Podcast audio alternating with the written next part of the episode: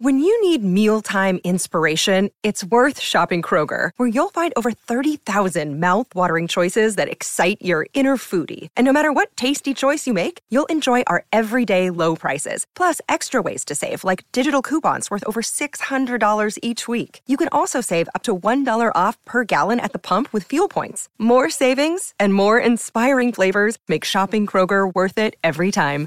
Kroger, fresh for everyone. Fuel restrictions apply.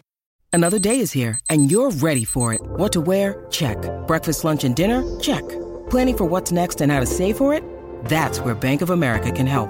For your financial to-dos, Bank of America has experts ready to help get you closer to your goals. Get started at one of our local financial centers or 24-7 in our mobile banking app. Find a location near you at bankofamerica.com slash talk to us. What would you like the power to do? Mobile banking requires downloading the app and is only available for select devices. Message and data rates may apply. Bank of America and a member FDIC. Well, well, well. Good evening. In the 1970s, Led Zeppelin became the biggest band in the world, gods of rock whose music was impeccable and whose live shows were otherworldly. The band's 1977 tour was one of the most anticipated in history, and Northeast Ohio had just the venue for such a prodigious band. Richfield Coliseum had hosted a who's who of music's biggest acts. Led Zeppelin's two-night stand in April 1977 was a must-see and would produce one of the most coveted bootleg recordings in music history. You're listening to CLE Rocks, and this is the story of how a band and a music venue came together during a rock and roll era that was like no other.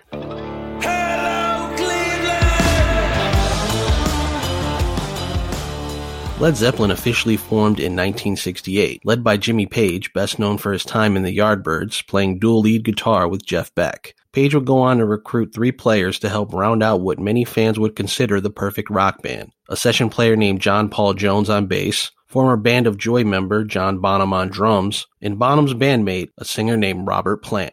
The first song Led Zeppelin ever played together was Train Kept a Rollin', Johnny Burnette's jump blues anthem that the Yardbirds had famously covered.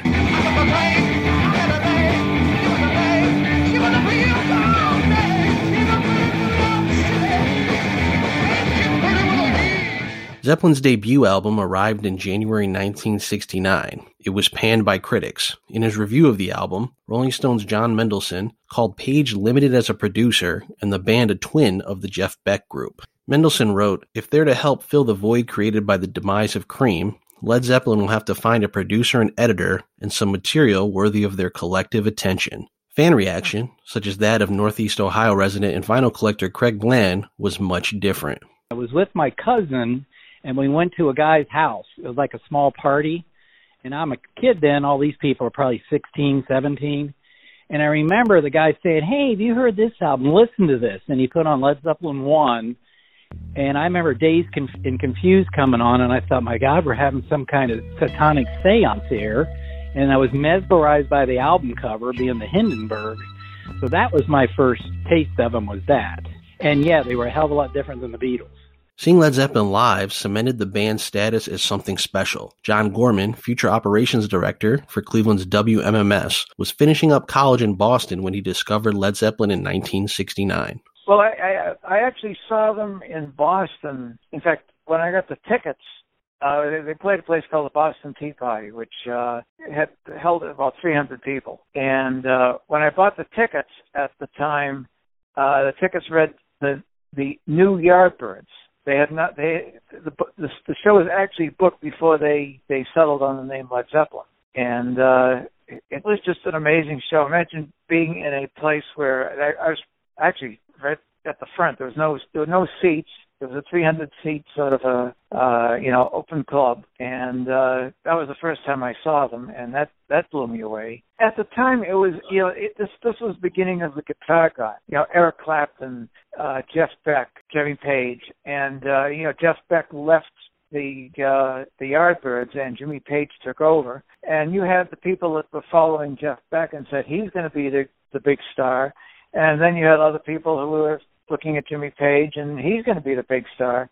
And it was funny because, you know, in Jeff Beck's first solo album, he did You Shook Me, and uh, Led Zeppelin did the same song. Uh, it, you know, I think it was a Willie Dixon song, and they did the same song on their first album. So, you know, there was, and, and little did people know that, you know, Jeff Beck and, and Jimmy Page still continued their friendship. In fact, Jimmy Page is uncredited, but he played on uh, Beck's Bolero on uh, Jeff Beck's first album. But it, it was still at a time when uh, you know you, you you had the guitar gods, and and the three big ones were Clapton, Beck, and uh, Jimmy Page. With the Beatles breaking up and the Rolling Stones just hitting their creative stride, Led Zeppelin entered the 1970s as the biggest band in the world and was only getting bigger. They were right up there with the Rolling Stones. I mean, they were one of the biggest bands. I mean, it was it was like it, by that time it was the the you know before the Beatles broke up was the Beatles, the Stones, and and and and Led Zeppelin. Led, Zeppelin just came out of nowhere.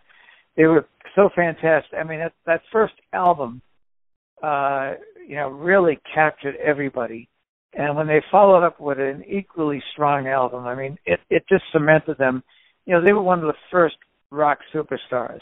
As Led Zeppelin's career was taking off, Cleveland was reaching its peak as a music city. WMMS had grown into one of the most important radio stations in the country. Music venues like the Agora, Music Hall, and Allen Theater were hosting acts on the verge of big breakthroughs, including Bruce Springsteen, Black Sabbath, Patti Smith, and David Bowie, who played his first U.S. show in Cleveland in September 1972. Still, the area lacked a music venue the magnitude of other cities. That's when Nick Mileti, owner of the Cleveland Cavaliers, developed the idea for Richfield Coliseum, which would become ground zero for major live events in the Midwest. Music historian author Peter Chakerian recalls the venue's early history. You know, I mean, it was like sort of the epicenter, and I think that's a lot of what Nick Mileti wanted when he opened the building. He wanted it to be pomp and circumstance. He had convinced himself that at some point Cleveland and Akron were going to eventually merge into this gigantic metropolis. Um, I, he eventually thought that because those two cities would merge, that Richfield would sort of be like the middle of this gigantic, you know, metropolis that we would maybe turn into like the Twin Cities, you know, you know, Minneapolis, St. Paul, or we'd be you know, on some trajectory like that. A lot of people will complain about that building as, you know, not being a sonic delight not you know beautiful for concourses kind of a log jam for any event because there was one concourse serving both levels. The sight lines weren't great but you know as anybody else will tell you you know i think you know add a few beers will travel.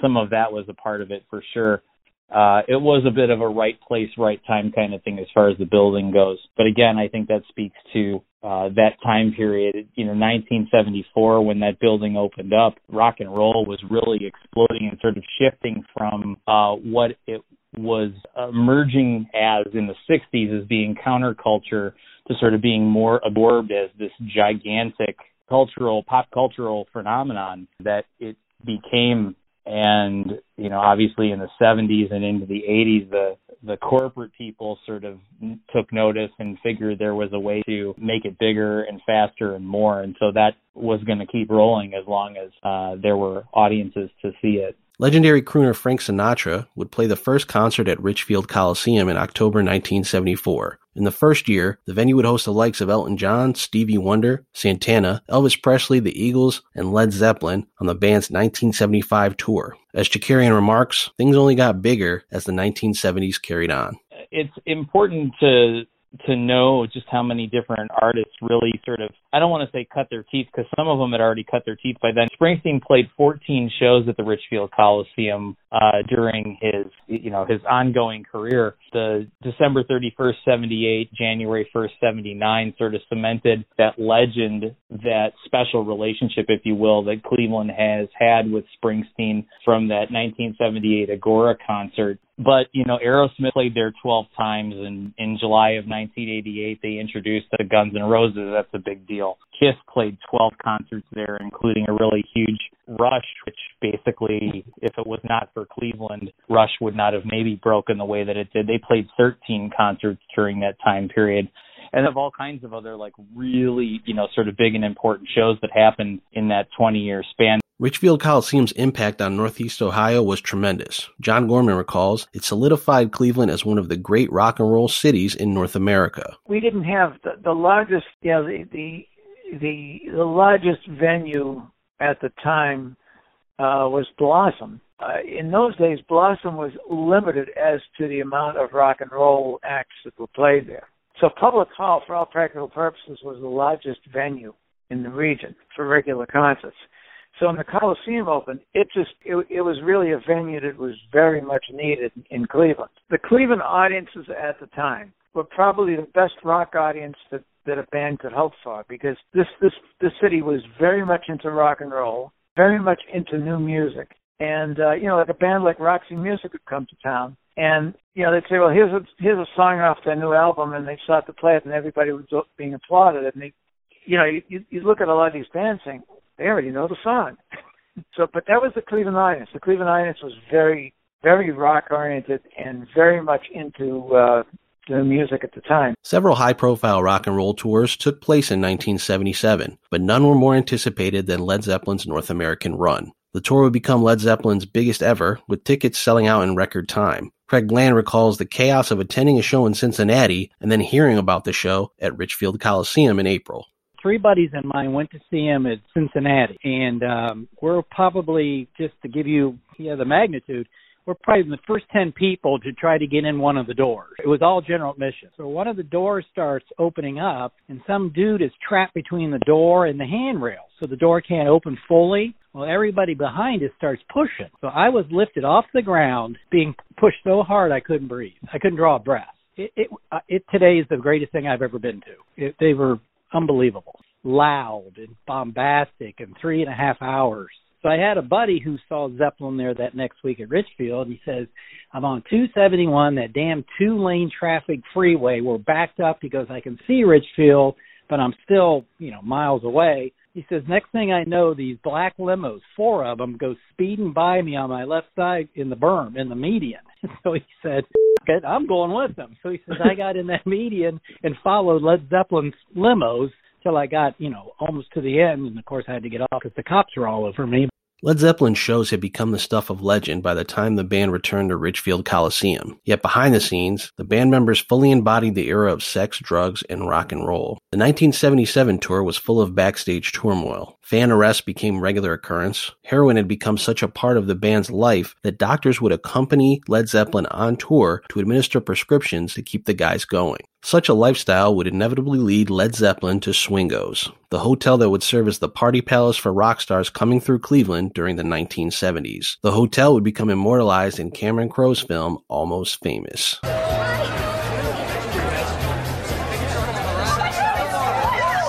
Hi, welcome to Swingos Celebrity Inn. You must be Stillwater. It's Bowie!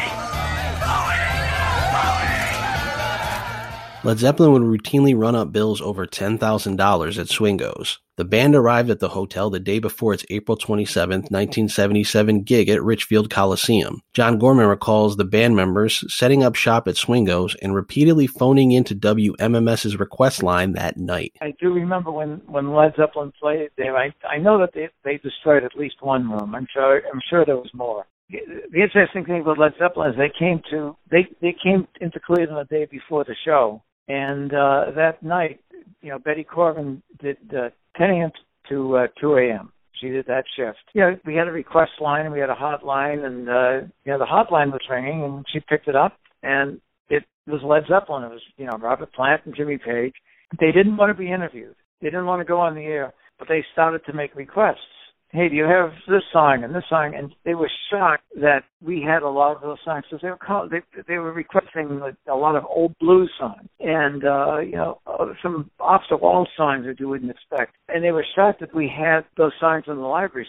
Led Zeppelin's wild ways didn't prevent the band from putting on a show the following night. Photographer Janet Macoska took her place at the front of the stage, stationed below Robert Plant and Jimmy Page, and shot the entire three hour gig. It was great because there was no hurry. You could really you could really look at Robert Plant look at Jimmy Page and and see what was coming or just just you know f- focus on the players um and take your time. And I remember just but it was between Jimmy Page and Robert Plant. And if you can imagine just being there for 3 hours and and watching these guys it was um it was like the ultimate rock and roll experience Macoska's photos of Plant are particularly striking. Just two years removed from a car accident, the iconic frontman stood tall, shirt open with a commanding presence unparalleled in rock history, save for the likes of Roger Daltrey or Freddie Mercury. He was a majestic lion. I mean, you know, he, I don't know if he invented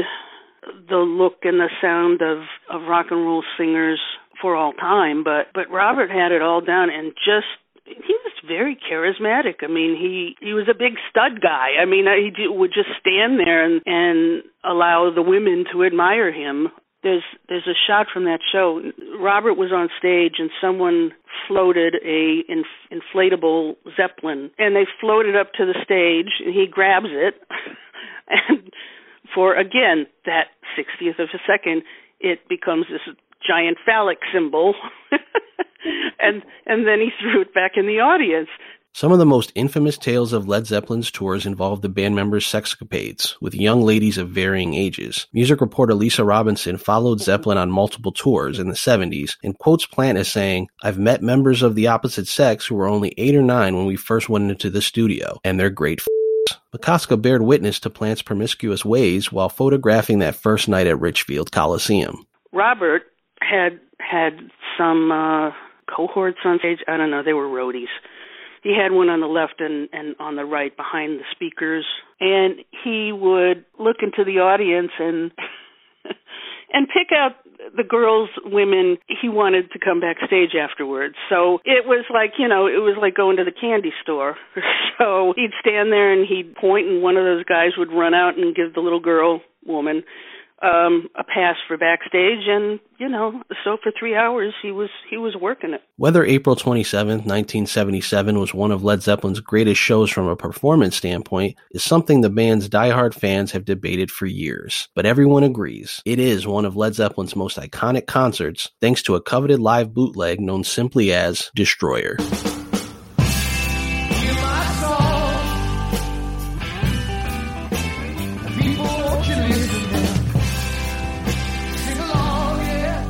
The bootleg is a sound recording of that first night, striking in its quality and one of the most sought after concert recordings in music history. But how it came to fruition is shrouded in mystery, though Craig Bland has a theory. I either read somewhere or heard somewhere how that how that got loose was they recorded most of their shows off the soundboard and John Bonham would take several of them and re-listen to them to hear himself and see if he could do any tweaking. And allegedly, he got in some kind of argument fight with Page, and he knew how much Page hated bootlegs, so he took a soundboard recording and tossed it to somebody and said, Here, you take, and that's how it got out. Indeed, one of the four LP versions of Destroyer even thanks Bonham for use of the tape. Yet, regardless of how it happened, Destroyer is an astonishing listen, the sound of the greatest band in the world at the height of its amplitude, at a time when rock and roll was never bigger.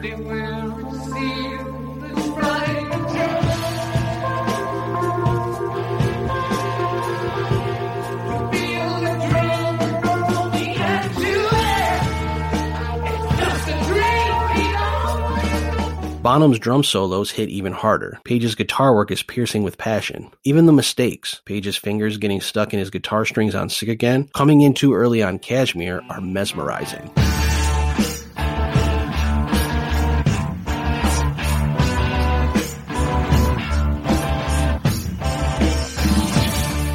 During Battle of Evermore, Plant's vocals bounce off their own echo thanks to a perfectly timed vocal delay.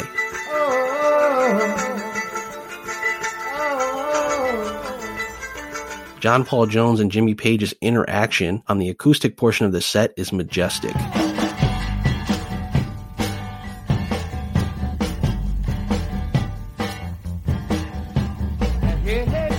But the highlight of the night has to be Achilles' Last Stand. Page's magnum opus is delivered in fine form. It stands as one of the best live versions of the song you will ever hear.